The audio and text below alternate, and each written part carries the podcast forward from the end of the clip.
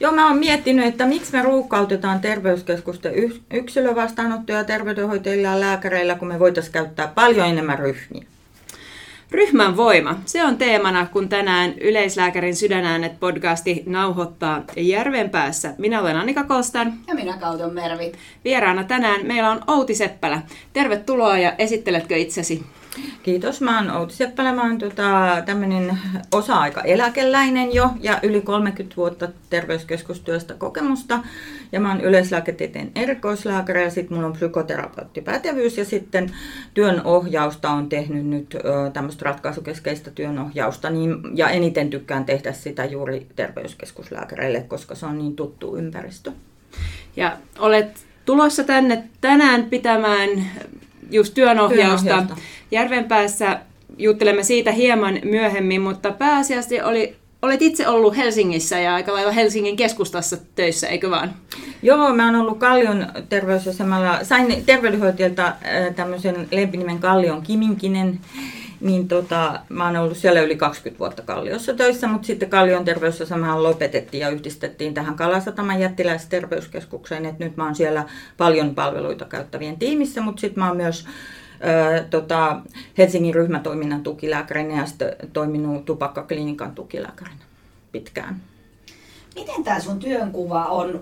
Minkä, minkä takia olet päätynyt tällaiseen työnkuvaan? Onko se valikoitunut vai onko se ollut tavallaan se sun toive? No oikeastaan se, se tota, niin, niin, työ tavallaan valitsi minut, koska mä hoidin väestövastuussa sellaista aluetta Kalliossa, missä oli paljon tällaisia huonosti voivia ihmisiä ja paljon huumeiden käyttäjiä ja päihde, päihdekäyttäjiä ja tämmöisiä. Ja sitten tämän psykoterapeuttipätevyyden takia mulle Kalliossa sitten ohjattiin tämmöisiä hankalahoitoisia potilaita hoitoon, niin siitä niin kuin luontevana jatkumona mä on sitten ollut tässä paljon palveluita tarvitsevien tiimissä, johon kerätään vähän tällaiset, niin kuin, joilla on hoidossa, hoitokomplianssissa esimerkiksi ongelmia, niin sellaiset asiakkaat. Mä oon Mä en muista missä kuulin sinua ekan kerran jo puhuvan näistä aiheista ja, ja mä muistan, että mä olin niin va- vaikuttunut siitä, miten kauniisti puhuit tavallaan ihmisistä, jotka ovat joidenkin mielestä, myös kollegoiden mielestä, NS-ongelmatapauksia. Mistä sä itse löydät voimaa kohdata moniongelmallisia? No mä ajattelen, että se väestövastuutyö oli semmoinen, kun, kun ne tuli niin kuin tutuksi ne potilaat, niin silloin vaikka semmoinen moniongelmainen potilas olisi alkuun tosi haastavan tuntunen, niin kun se tulee tutuksi, niin hän ei olekaan enää haastava ja tulee jopa semmoinen vähän niin kuin ystävälle puhuisi. Ja tämmöinen tulee myös asiakas tulee semmoinen luottamussuhde, hän uskaltaa puhua, puhua niistä vaikeistakin asioista sit rehellisesti, niin siitä tulee semmoinen mukava tunnelma sinne vastaanotolle. Ja nämä ratkaisukeskeiset keinot, siinähän ratkaisukeskeisyydessä on tämmöinen nöyrä per, perusajatus, eli semmoinen, että asiakas on oman elämänsä asiantuntija. Ja mä vaan niin kuin autan häntä sitten omalla lääketieteen asiantuntemuksella eteenpäin. Hmm. Joo, ja silloin jos ajattelee just tavallaan, että potilaalla on se oman arjen asiantuntijuus ja tavallaan ne omat keinot, niin miten mm. tavallaan sä koet, kun sanoit, että se luottamussuhde on siellä tavallaan mm. se olennainen, niin minkälaisia tekijöitä sä oot tämän pitkän uran aikana mm. havainnut, että millä sitä luottamussuhdetta rakennetaan? Se on varmasti juuri se kuuleminen ja sitten se semmoinen, mikä ratkaisukeskeisyydessä tosi tar- tärkeää on esimerkiksi tämmöiset selviämiskysymykset, että miten hän on tämän vaikean elämänsä kanssa ylipäätään selvinnyt, mikä häntä on kantanut, mitkä on hänelle tärkeitä asioita. Ja, tota, ja sitten, sitten kaikesta kehityksestä annettava semmoinen myönteinen palaute, niin siitä tulee semmoinen mukava, mukava tota, ilmapiiri sinne vastaanotolle ja päästään ihan eteenpäin vaikeissakin asioissa, niin kuin päihdeasiat tai tupakan lopettaminen tai näin. Joskus kun on kohdannut ihmisiä näissä tilanteissa, niin, niin huomaa, että heillä saattaa olla myös aikamoinen lääkäritrauma, koska lääkäri on mm. ehkä mennyt se lääketiede-elämä ottamatta kantaa sen, sitä kokonaisuutta ja, ja tilannetta, miten, missä ihminen silloin elää. Ähm, miten, mi, mistä lähtee liikkeelle nuorena lääkärinä? Tota, tärkeää on ottaa se potilaan kritiikki, kun monet on sitten näistä huonoista kokemuksista niin kuin katkeroitunut, niin että, että äh, muistaa niin kuin sen, että se ei kohdistu minuun, jos mä ensimmäistä kertaa, vaan se tulee, se, ne asenteet tulee sieltä vanhoista kokemuksista. Ja mä on semmoinen aika hyvä etäännyttämisen keino, että sä ajattelet, että tämä on näytelmä, että hän näyttelee sulle, minkälaista hänen elämänsä on ollut. Että, että, että tavallaan saa ulkoistettu itsensä siitä tilanteesta. Ja sitten sit just sen vastaanottaminen, että, että mä oon pahoillani, että sulla on huonoja kokemuksia. Niin se on niin kuin hyvä lähtökohta, että koitetaan me onnistua nyt paremmin. Mm. Näin.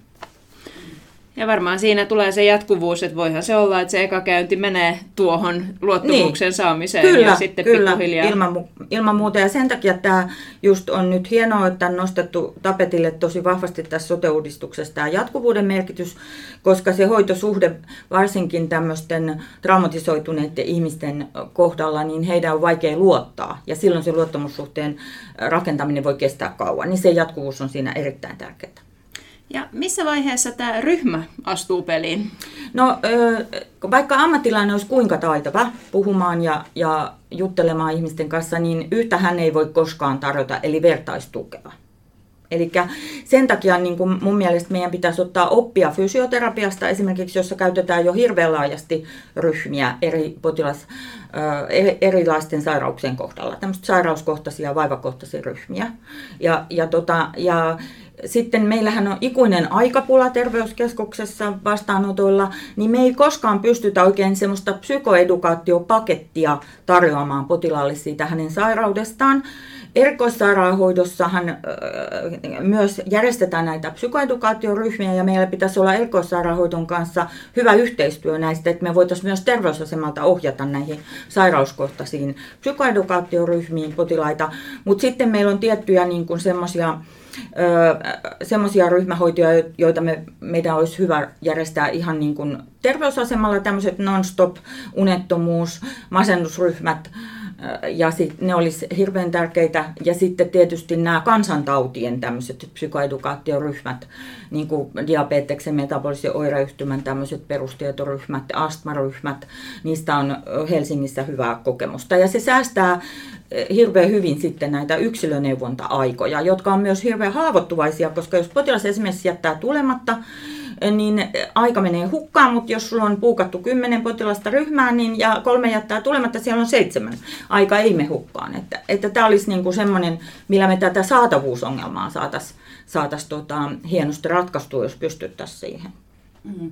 Ja tuota, jos miettii tätä ryhmää, mä mietin, että missä kohtaa potilaan hoitoa se on oikea-aikaista. Tarvitaanko sinne pohjalle se luottamussuhde sen niin terveydenhuollon ammattilaisen vai voiko ensikontakti olla jo se ryhmässä tapahtuma kohta? Mä suosittelisin kaikkien niiden, me ollaan kokeiltu kaikenlaisia erilaisia ilmoittautumissysteemejä sinne ryhmiin ja mä suosittelisin semmoista, että sillä ryhmän vetäjällä olisi puhelinaika ja sitten sille ihmiselle, joka halutaan ohjata sinne ryhmään ensisijaisesti sille ryhmän vetäjälle puhelinaika ja hän juttelisi siinä puhelimessa, koska siinä saadaan silloin seulottua pois esimerkiksi semmoiset henkilöt, jotka ei oikein sovellu ryhmään, jotka esimerkiksi voi sotkea koko ryhmän käytöksellä, esimerkiksi käytöshäiriöillä tai jollakin saadaan siinä, ja heidät voi sitten ohjata yksilöneuvontaan.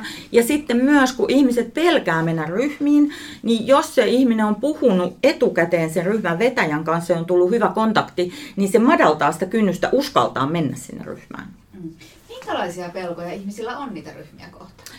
No ihmisethän on arkoja kertomaan omista asioistaan niin kuin toisille ihmisille ylipäätään, että se on varmaan ihan semmoista tavallaan tervettäkin.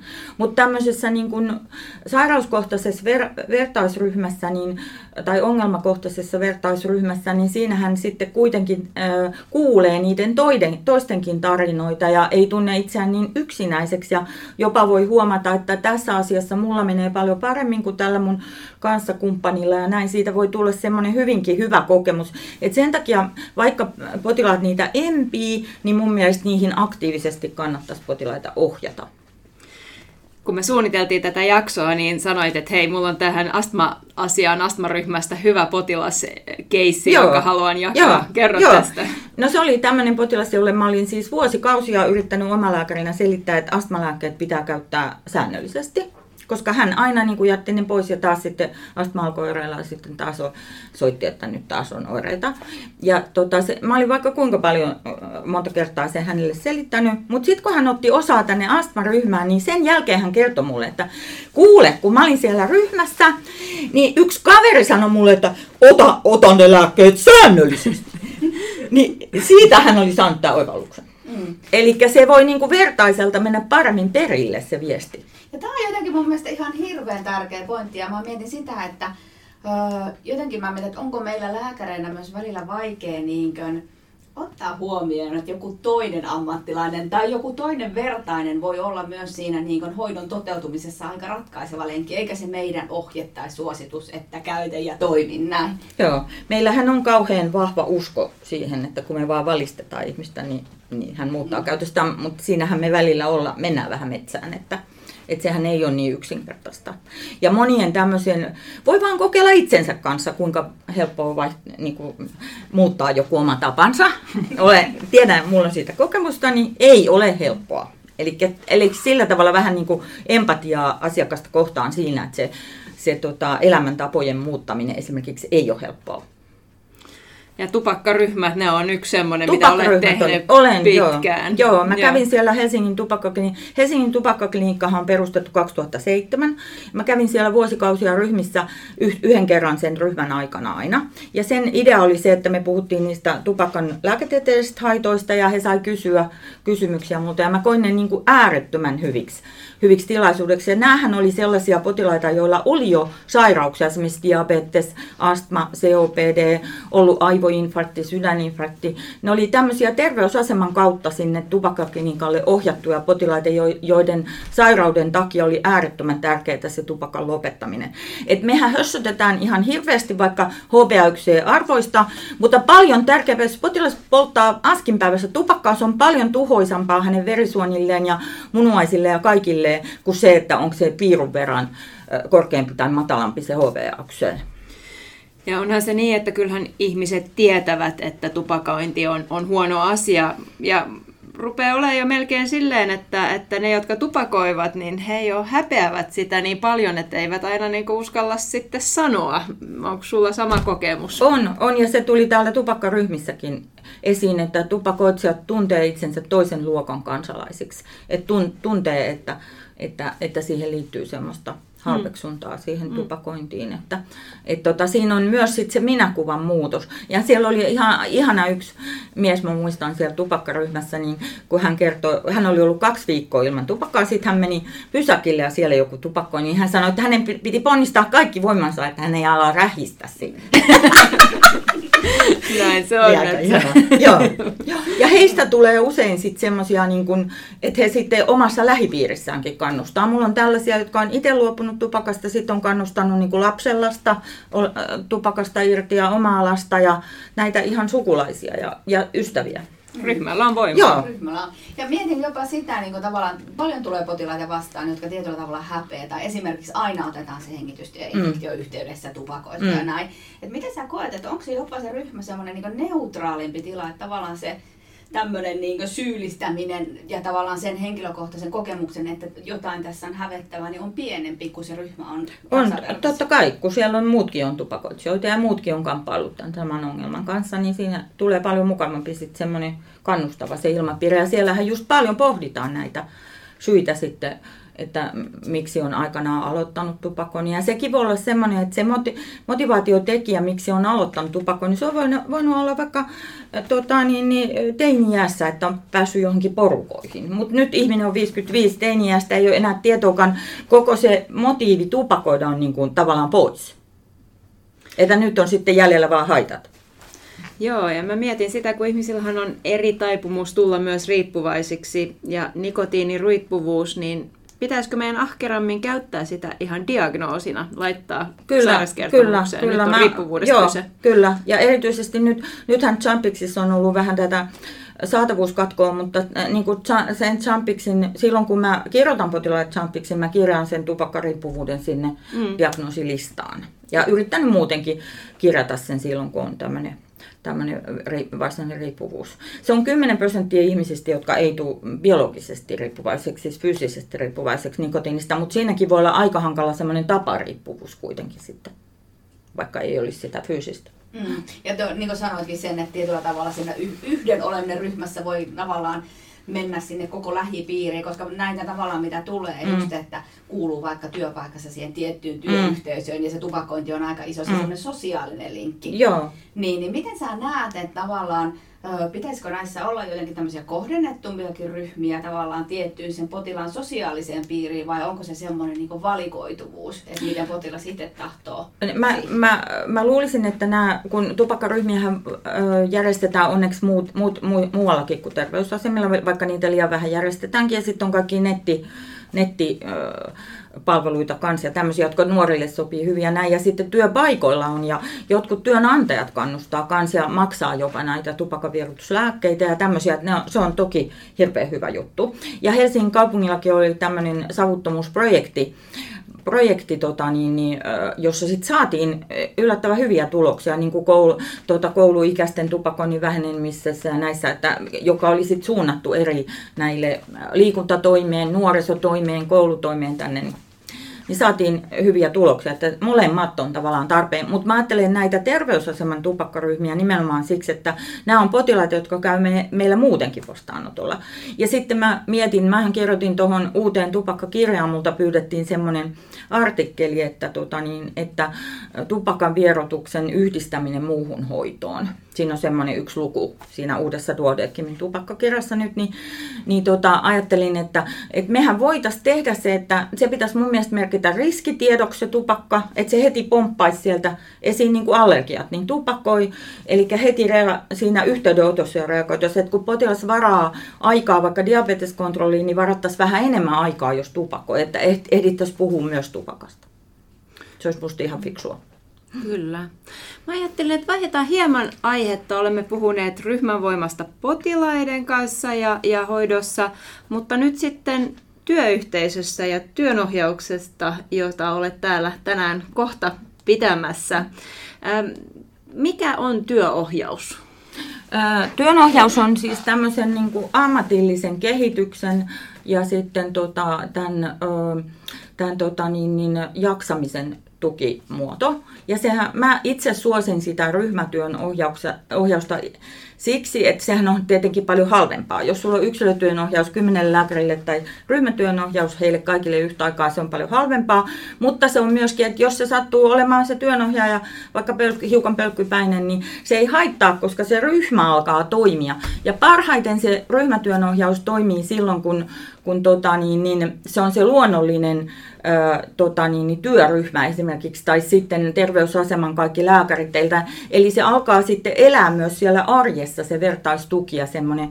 Ja siellä työnohjauksessahan käsitellään usein potilastapauksia, ö, kokemuksia, tunteita, lääkärin roolia, ammattiroolia, tämmöisiä, mi- mihin meillä ei aina ole niin kuin arjessa aikaa pohtia näitä.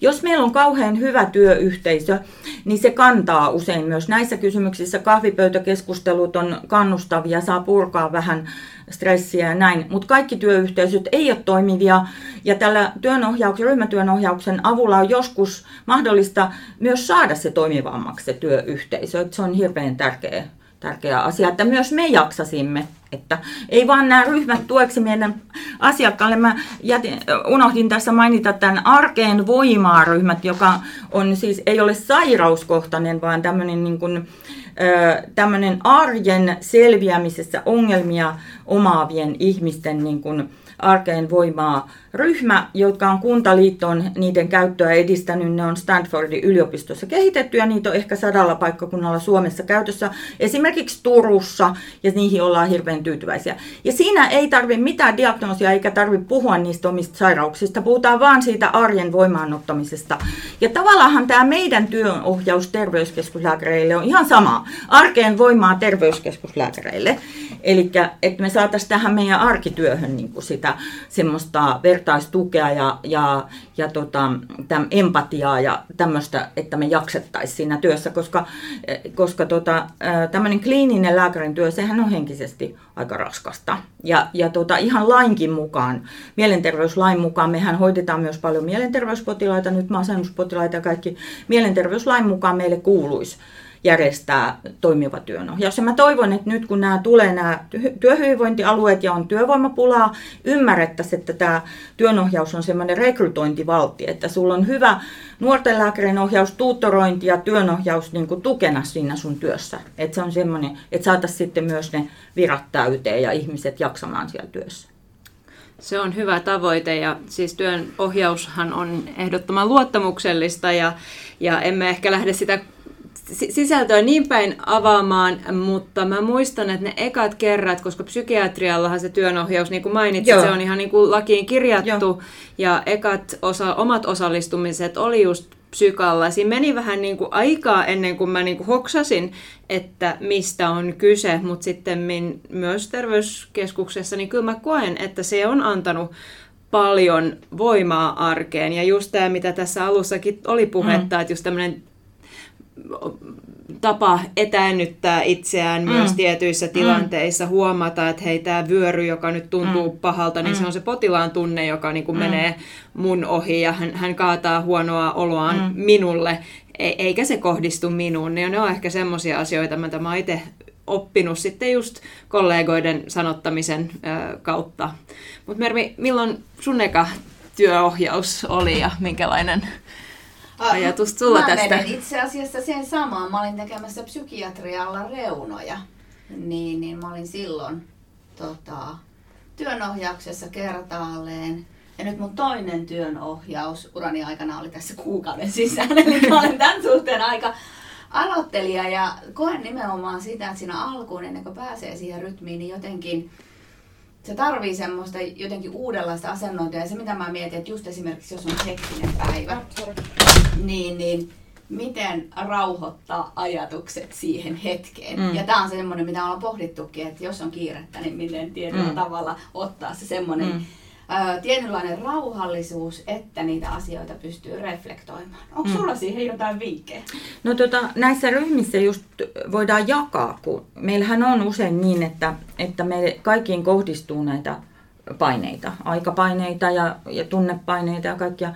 Ja sitten jokaisella lääkärillä niin työn, työoppimisen myötä niin kun, muodostuu semmoisia ehkä hyviä työtapoja, jo, joita oppii käyttämään. Ja tämä työnohjaus on yksi paikka, jossa näitä hyviä käytäntöjä ja, ja niin kuin menettelytapoja voidaan jakaa.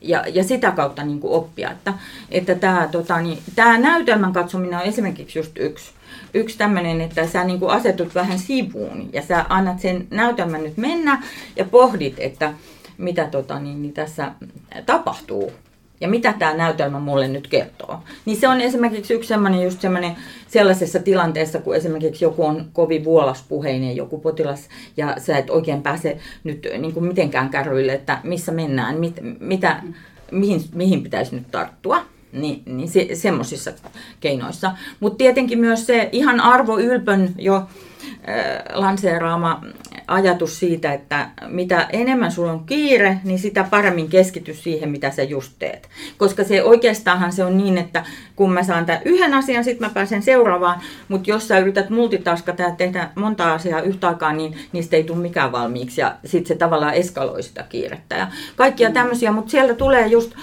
eri lääkäreiltä aina, että mä, kunnon sotamies Veik sanoi, että mitä enemmän ihmisiä, sitä enemmän järkeä, yksi tietää yhtä ja toinen toista, niin sieltä ryhmästä nousee niitä hyviä tapoja silloin, kun me uskalletaan tavallaan puhua niistä niistä paineista ja ongelmista, mitä me koetaan. Ja silloin me usein se helpotus, että muillakin on sama. Täälläkin on ihan samoja ongelmia. Ja sitten myöskin se, että vaikka meillä olisi sellaisia vaikeastikin ratkaistavia ongelmia, niin, niin, tota, niin, niin juuri se havainto, että muutkin pysähtyy tähän kohtaan, että ei muillakaan ole tämmöistä patenttikeinoa tähän johonkin tilanteeseen. Kyllä.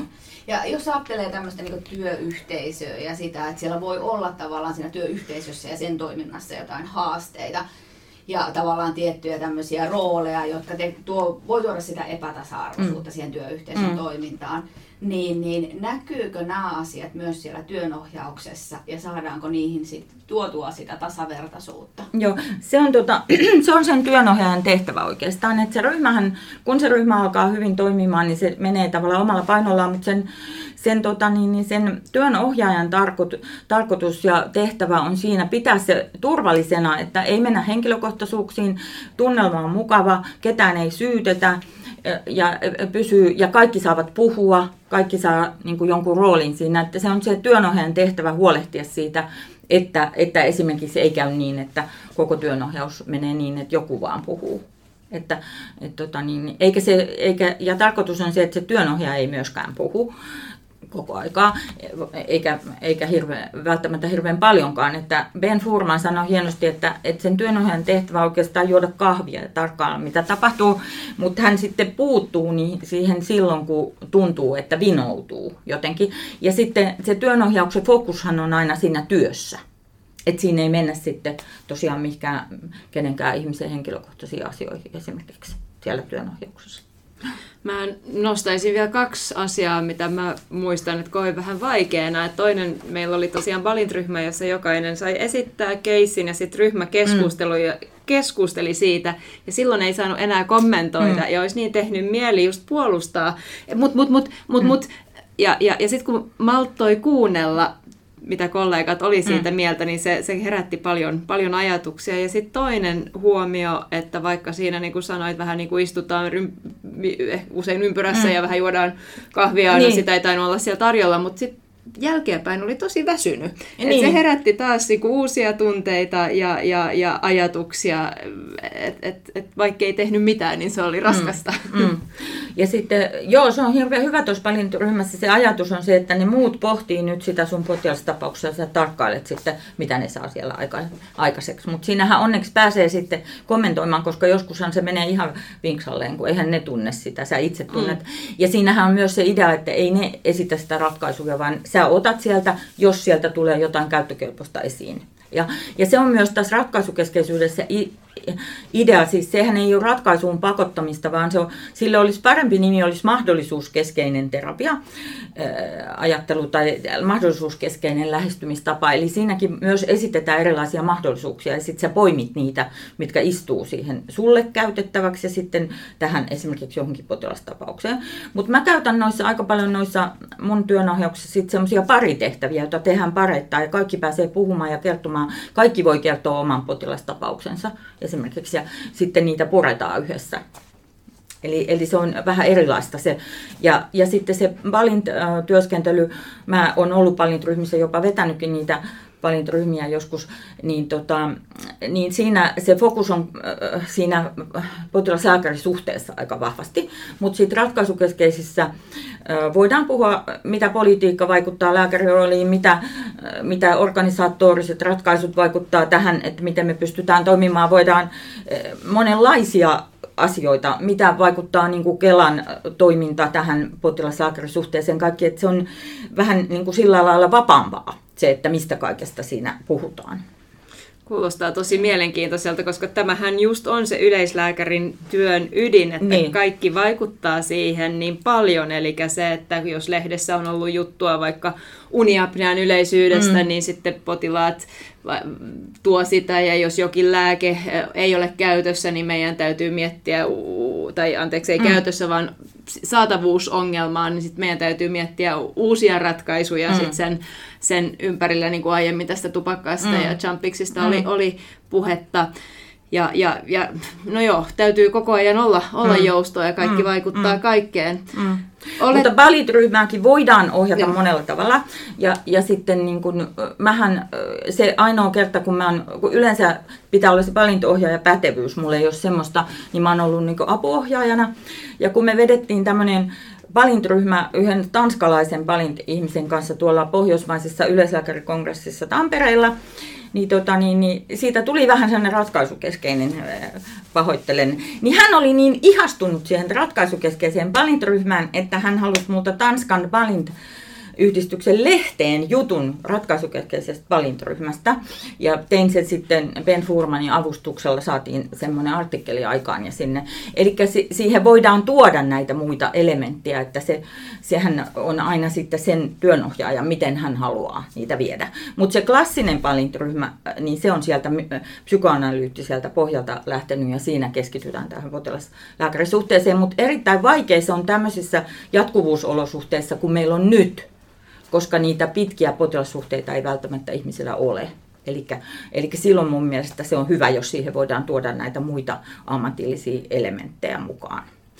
Mutta työnohjausta on sitten myös kriisityönohjausta, työn yhteisötyönohjausta, erilaisia muotoja työnohjausta. Että sitten aina kun semmoista suunnitellaan, niin täytyy miettiä, mihin tarkoitukseen me sitä toivotaan ja mikä on tavallaan se tilaus. Mitä me tilataan sitten siltä työnohjaajalta ja sen mukaan sitten päättää, että minkä tyyppistä. Kyllä. Joo, ja niin kuin sanoit, se tilaus ja tarve pitäisi mm, olla, niin kyllä. osataanko se määritellä aina kauhean tarkasti? Koska voi olla, että tiedetään, että nyt on jotain, mm. niin tarvitaan, ja tavallaan esimerkiksi mm. tämmöisiä niin hyvinvoinnin ja sen kokonaisjaksamisen mm. kanssa, niin mm. Löytyykö se tavoite kuinka helposti? Mm.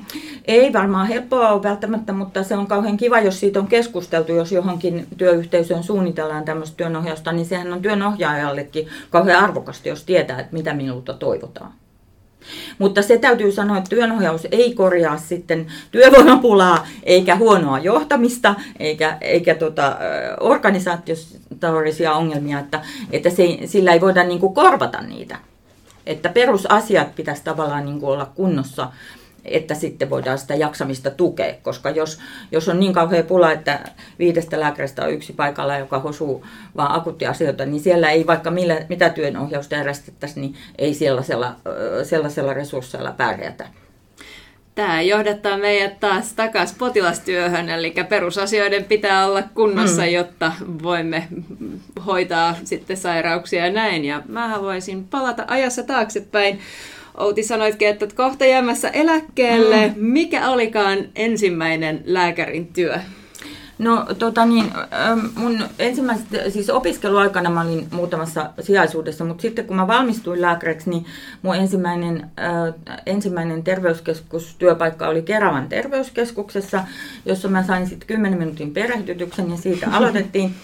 Ja sitten kun puhuttiin tästä lääkäriydestä, kun tähän nyt aika paljon meillä fokusoitu tämä juttu tähän, niin mulle on ikuiseksi jäänyt mieleen, kun mulla oli ensimmäinen päivystys Keravan terveyskeskuksessa ja siellä oli koko aula täynnä väkeä.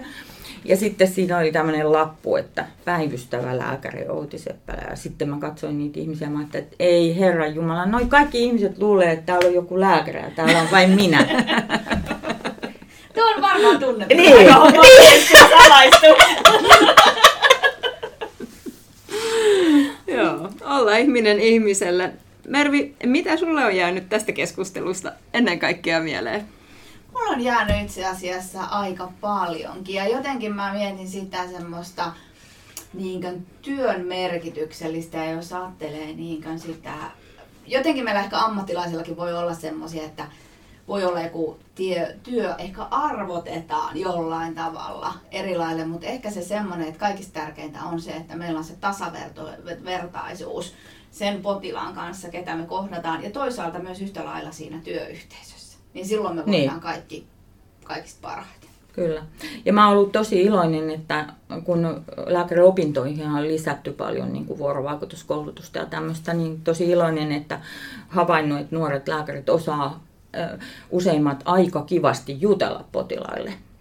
Ja se palaute tulee myös potilailta usein, että Joo. haluan semmoisen nuoren lääkärin, koska he niin kuin kuuntelee minua. Joo. Mä mietin tässä, niin kuin mitä itselläni niin kirjoitin, kiireen kesken keskity olennaisiin ja kohda, kohtaa ihminen yksilönä, se on ehkä yksi, vaikka sitten se muistain, että hänellä on se ryhmä siellä ympärillä ja, ja, ja mietin sitten vielä lopuksi Outi, että jos joku nyt tätä kuunnellen, niin on, on, haluaa lähteä vetämään ryhmiä ja haluaa toimia lääkärinä ryhmässä, niin onko vielä jotain semmoisia hyviä neuvoja? Meillähän on aika tota semmoinen, just tässä, että terveydenhoitajia ja lääkäreitä voi olla vaikea saada vetämään näitä ryhmiä. Ja mun mielestä se pelko on turha. Että ne mun kokemukset sieltä ryhmistä on tosi tosi myönteisiä. Että sitä ei kannata pelätä. Ja se olisi aina kiva, jos ryhmää aina vetäisi kaksi ihmistä, koska silloin niitä ryhmiä ei jouduta perumaan, jos toinen sairastuu tai näin. Ja, ja sitten ne saa toisistaan sitten tukea ja semmoista sivusta tukea, että, että se kaksi ihmistä ja ryhmä, niin se on aina hyvä vaihtoehto, jos siihen pystytään, niin, niin, niin kannattaa. Mutta tuosta kiireestä, mulle tuli hauska juttu mieleen, kun tota, niin, niin, meillähän on aina kiire. Ja sitten meillä ylemmältä taholta tuli Helsingissä semmoinen niin ohje, että, että semmoinen joku projekti, meillä, pyri, pää, päädy, meillä pyritään kiireettömään kohtaamiseen, niin mä ajattelin, että kun mä olin aina myöhässä, kun mä puhuin potilaan kanssa niin paljon, niin että mä laitan mun oveen semmoisen lapun, että meillä pyritään kiireettömään kohtaamiseen, siksi lääkäri on aina myöhässä. Ja kyllähän sekin annetaan aika usein anteeksi, kyllä. kun alussa pyytää anteeksi ja, joo, ja joo, ottaa, ottaa kyllä, huomioon kyllä. olosuhteet. Kyllä, ja tosiaan mun mielestä tärkeämpää on se, että ollaan päästy johonkin hoitosuunnitelmaan, kun potilas laitetaan ulos. Että sä et voi laittaa niin kuin munakellon kanssa, että aikanne on lopussa ja näkemiä, jos asiat on kaikki levällä. Että, että, ja se on niin kuin terveyskeskuksessa, sä et aina voi pysyä siinä aikataulussa. Että sitten vaan pyydät, että, että mä oon pahoillani, että mä oon myöhässä ja sitten jatketaan. Ja taas se kiireetön kohtaaminen, se tuo sitä luottamusta. Niin, koska me kyllä. ollaan just silloin aikaisemmin vuorovaikutusopetuksen opiskelijoiden kanssa puhuttiin, että miten se kiire näkyy vastaanotolla, että oletko tehokkaampi, jos puhut paljon nopeammin, koska silloin tavallaan se ymmärrys kärsii niin, siitä. Niin. Ja tavallaan se semmoinen luottamus selkeästi, eli todennäköisesti se siinä säästetty aika tuplaantuu tai triplaantuu palvelutarpeena kyllä, myöhemmin. Kyllä. Ja tässähän se jatkuvuus olisi myös tärkeää, että silloin jos sä voit luottaa siihen, että tämä asiakas tulee mulle uudestaan, niin sun ei tarvitse paapattaa 100 kilometriä tunnissa kaikki tarpeellinen tässä hetkessä, vaan se tiedät, että se tulee sulle uudestaan. Me jatketaan, me aloitetaan tästä asiasta ja jatketaan sitten seuraavalla kerralla to, ehkä toisesta asiasta. No kyllähän tämä jatkuvuus on erinomainen työväline ja se, että vastaanotolla on tehty jonkinmoista suunnitelmaa ja sitten se potilas käy sen ryhmän ja sitten seuraavalla kontrollikäynnillä voipi sitten kuulla vaikka sen, että näitä astmalääkkeitä pitää niin, sitten niin, käyttää säännöllisesti niin, ja niin, saada niin. myös sitä palautetta Joo. siitä välivaiheesta, Joo. koska kyllähän se elämä tapahtuu muualla kuin lääkärin vastaanotolla. Kyllä, kyllä, kyllä. Ja yhden vastaanoton voi käyttää vaikka siihen luottamussuhteen rakentamiseen, kyllä. eikä siihen, että määritellään se HPA yksi niin, taso. Niin, kyllä, kyllä. Ja sitten just, että lähdetään siitä asiasta esimerkiksi liikkeelle, mikä tuntuu potilaasta helpommalta muuttaa nyt ensin. Mennään sitten, jos tämä onnistuu hyvin, niin seuraavaan. Niin tämä on myös semmoinen hyvä. Kaikkea ei pysty kerralla tekemään. Ei. Sekin on yksi semmoinen asia, mitä me olemme nyt puhuneet Ennen kuin Outi kiitämme sinua, niin onko jotain, mitä meillä on jäänyt nyt keskustelematta, jotain, mitä haluat kuulijoille kertoa tai välittää? No mä sanoisin, että nythän meillä on aika paljon, kun on tästä puhuttu jatkuvuudesta, niin puhuttu tästä, tästä monialaisesta yhteistyöstä, mikä on tosi kans tärkeää, että just sen jaksamisen tueksi, että jaksaisi siinä työssä, että meillä olisi se työryhmä, meillä olisi yhteys sosiaalitoimeen, meillä olisi psykiatriset sairaanhoitajat tukena ja, ja fysioterapeutit, terveydenhoitajat, omahoitaja, omalääkäri, työparit että, että me saataisiin tämmöinen kokonaisuus, niin silloin ihmiset varmaan jaksaisi olla terveyskeskuksessa paremmin töissä, kun ei olisi niin yksin niiden asioiden kanssa. Ja sitten kun potilas palaa, niin näkee myös työnsä tuloksia, mikä myös niin. motivoi. Hei, kiitoksia tästä. Olette kuunnelleet Yleislääkärin Sydänäänet podcastia. Minä olen Annika Kolster. Ja minä Kauton Mervi. Tänään vieraana meillä on ollut Outi Seppälä. Outi, suuret kiitokset. Kiitos. Kiitos, kiitos.